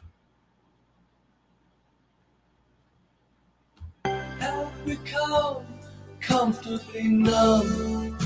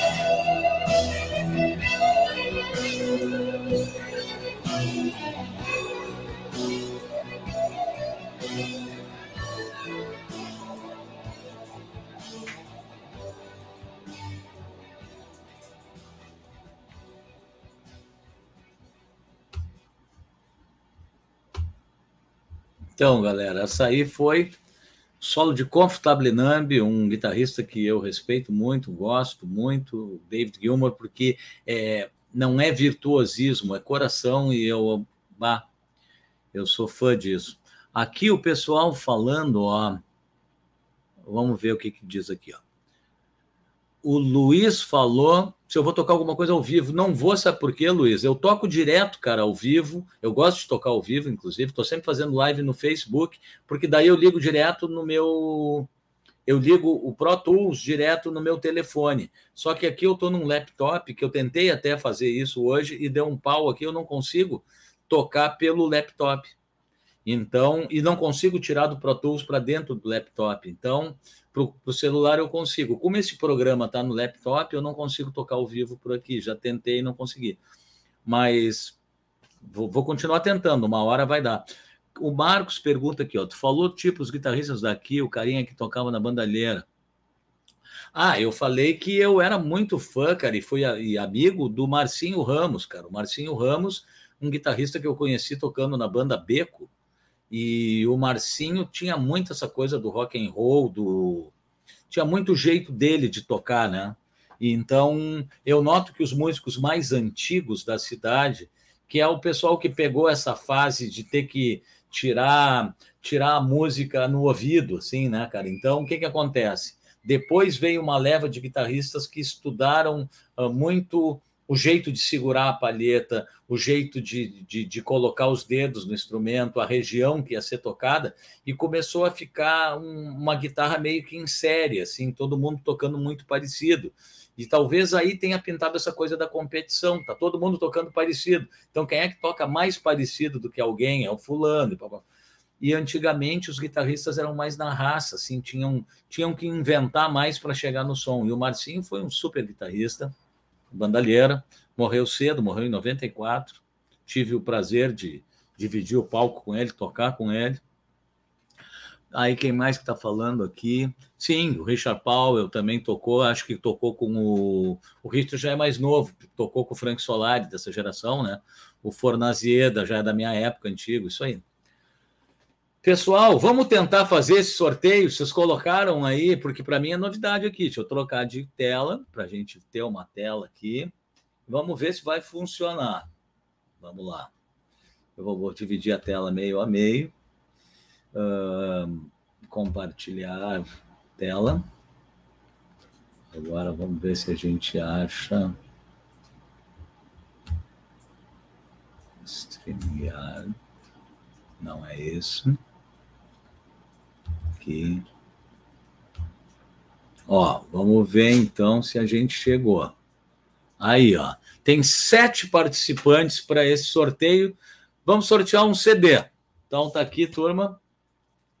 CD My Road, lançado agora em foi no início desse ano, né, 2021, mas foi feito durante a pandemia, então eu coloquei esse 2020 de propósito para ficar bem datado que foi um trabalho feito durante a pandemia. E vamos então, quem colocar hashtag Paulinho Barcelos vai aparecer, vai aumentar o número ali. Se alguém colocar, vai para oito participantes. Isso aí só dá para fazer pelo YouTube ou pela minha página de artista. Não sei por que no meu perfil do Facebook não dá. Mas vamos ver se funciona. Pelo jeito é só apertar o sortear aqui, vamos lá, vocês estão vendo. Se cair eu, não vale, porque eu fui o que botei a hashtag para divulgar, né? Ó, Cristóvão Escolto Martins, depois entra em contato comigo, que eu vou colocar aqui. Deixa eu botar aqui, ó, para quem entra, vai entrar em contato comigo pelo WhatsApp.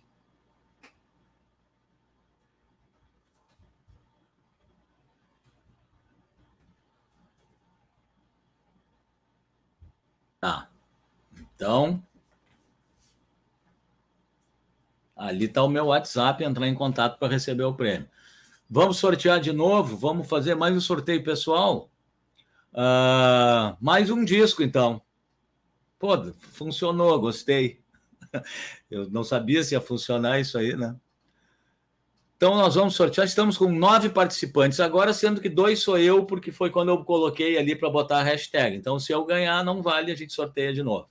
Vamos lá, mais um CD rodando.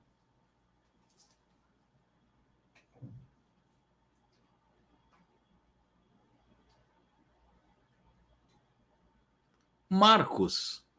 Marcos ganhou mais um CD. Tá ali, Marcos. Uh o meu telefone, entra em contato, então, para a gente ver isso aí.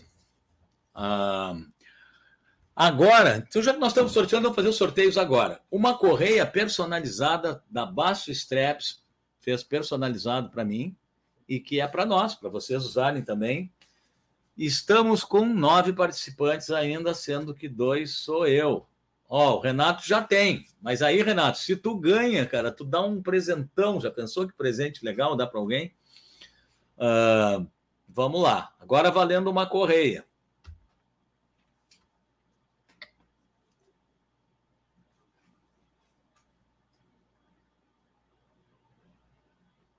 Ah, o Marcos já ganhou. Vamos de novo, Marcos. Vamos de novo. O Marcos ganhou um CD.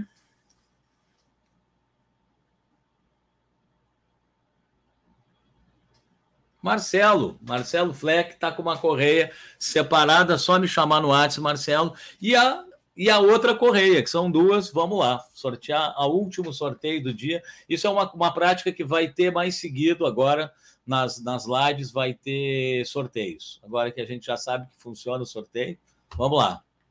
Mais uma correia para encerrar os sorteios de aniversário. Ah, esse já ganhou um disco. Vamos de novo.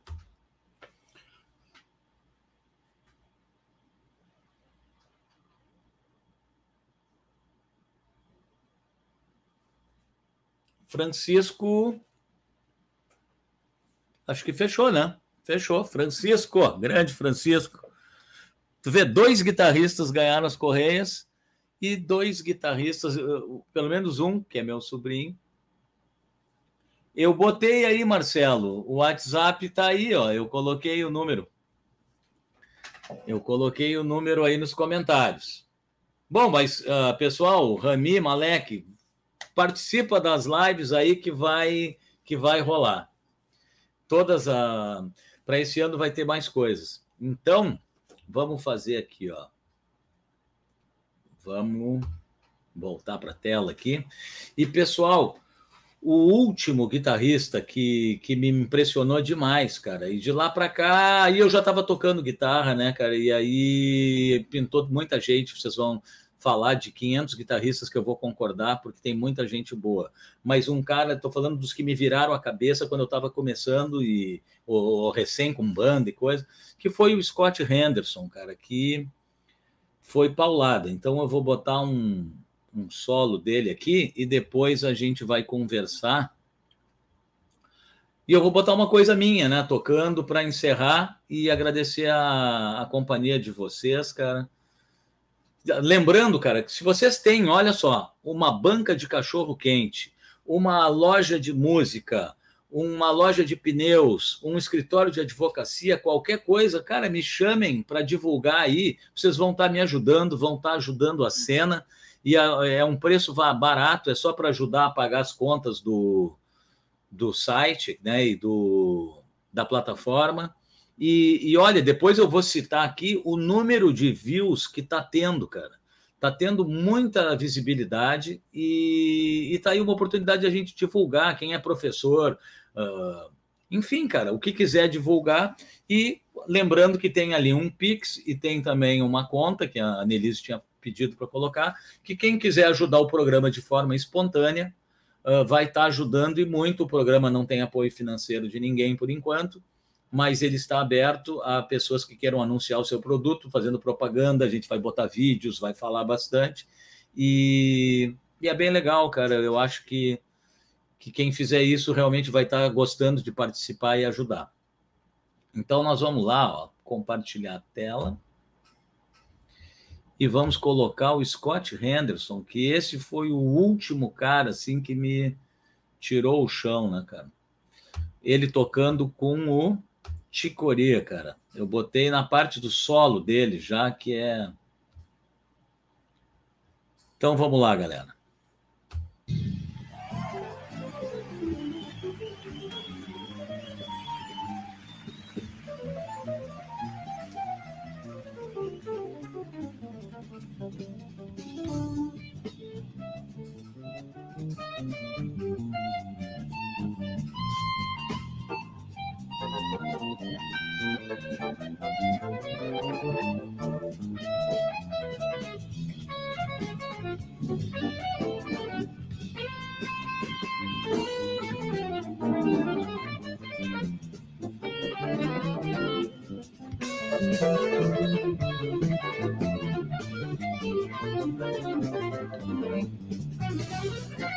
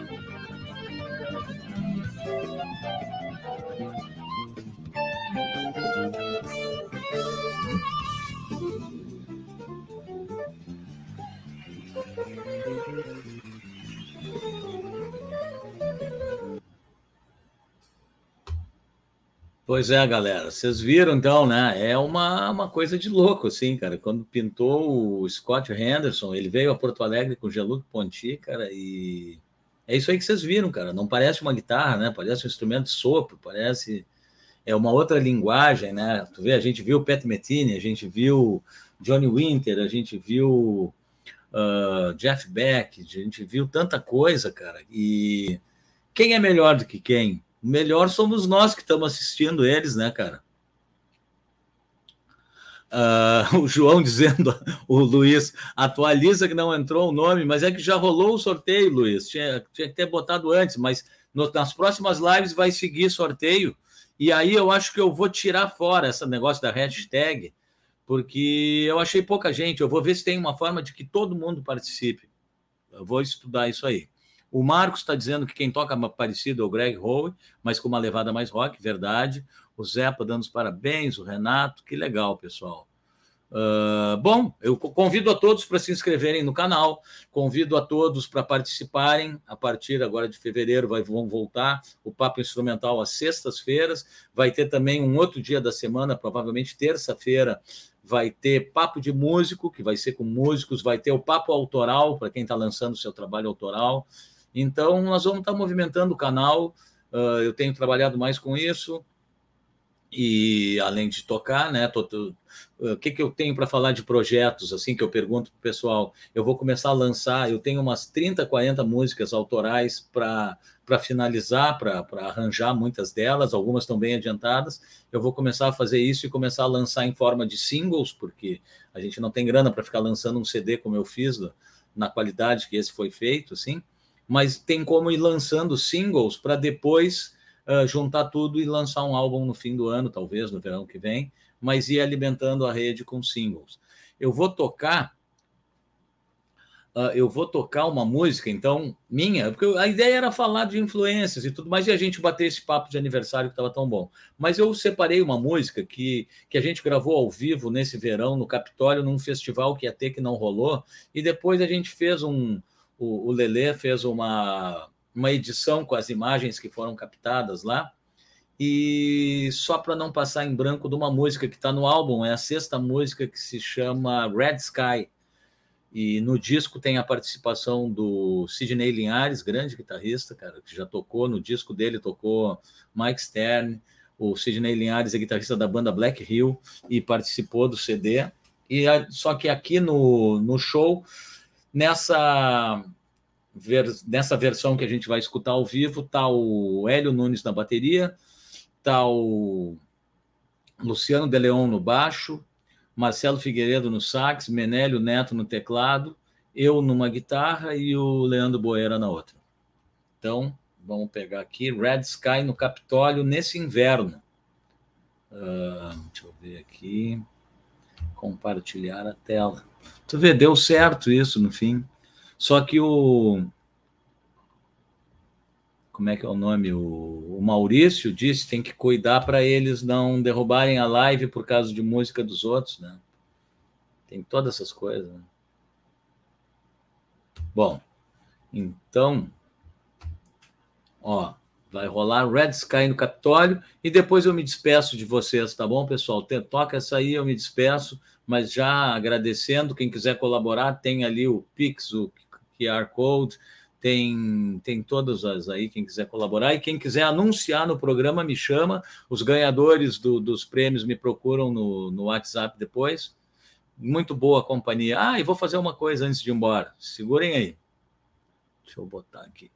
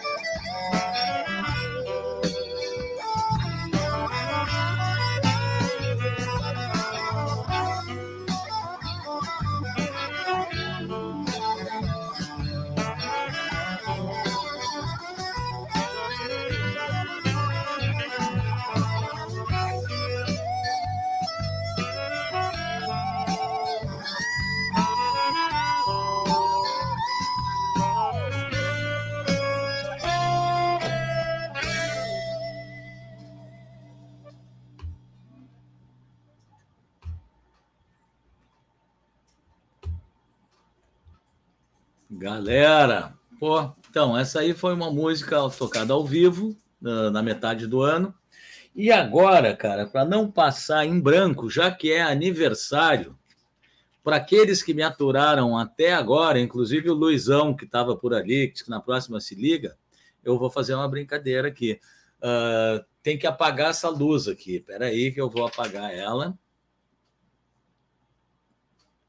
Vou apagar essa luz aqui que está vindo aqui em cima de mim.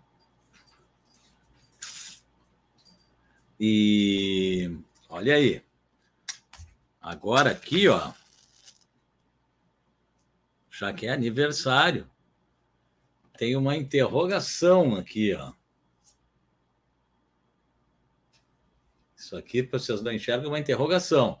Quem acertar a idade que eu estou fazendo vai ganhar um CD primeiro que colocar ali ganha um CD. Certo? Tem que ser no YouTube ou na minha página de artista, ó. Está apagada a velhinha. Vamos ver. O primeiro que colocar a minha idade vai ganhar um CD. Essa é a mais um presente, aniversário. O cara vai ficando velho e vai dando presente ao Papai Noel cara vai ficando velho e vai destruindo presente. Pô, não tá aparecendo nada. 57, o Marcelo errou, Marcelo, mas tu já ganhou o teu presente. 56, fechou lá, ó. Chico Lopes, 56, tá aí. O Chico ganhou, então, fechou. Pessoal, eu só tenho a agradecer, cara, a paciência de vocês, a parceria. Uh Ó, se o pessoal se ligou, acerta. Eu falei durante a live. Tu vê, cara, além, além de Papai Noel, o cara já não tem mais, tá com o alemão junto, né, cara? Porque fica entregando ouro para os bandidos. Mas, cara, era isso, viu, pessoal? Uh, eu não sabia como é que ia ser, eu não sabia como é que eu ia falar, não sabia nada. No fim, vocês foram uma baita companhia. Eu nunca tive um aniversário tão legal assim, dessa forma, virtual e coisa.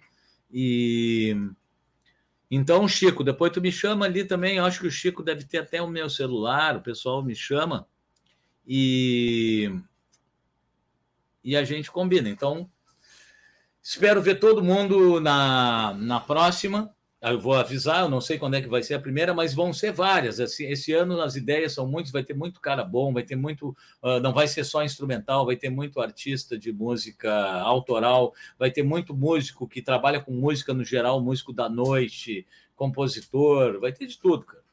Tá bom?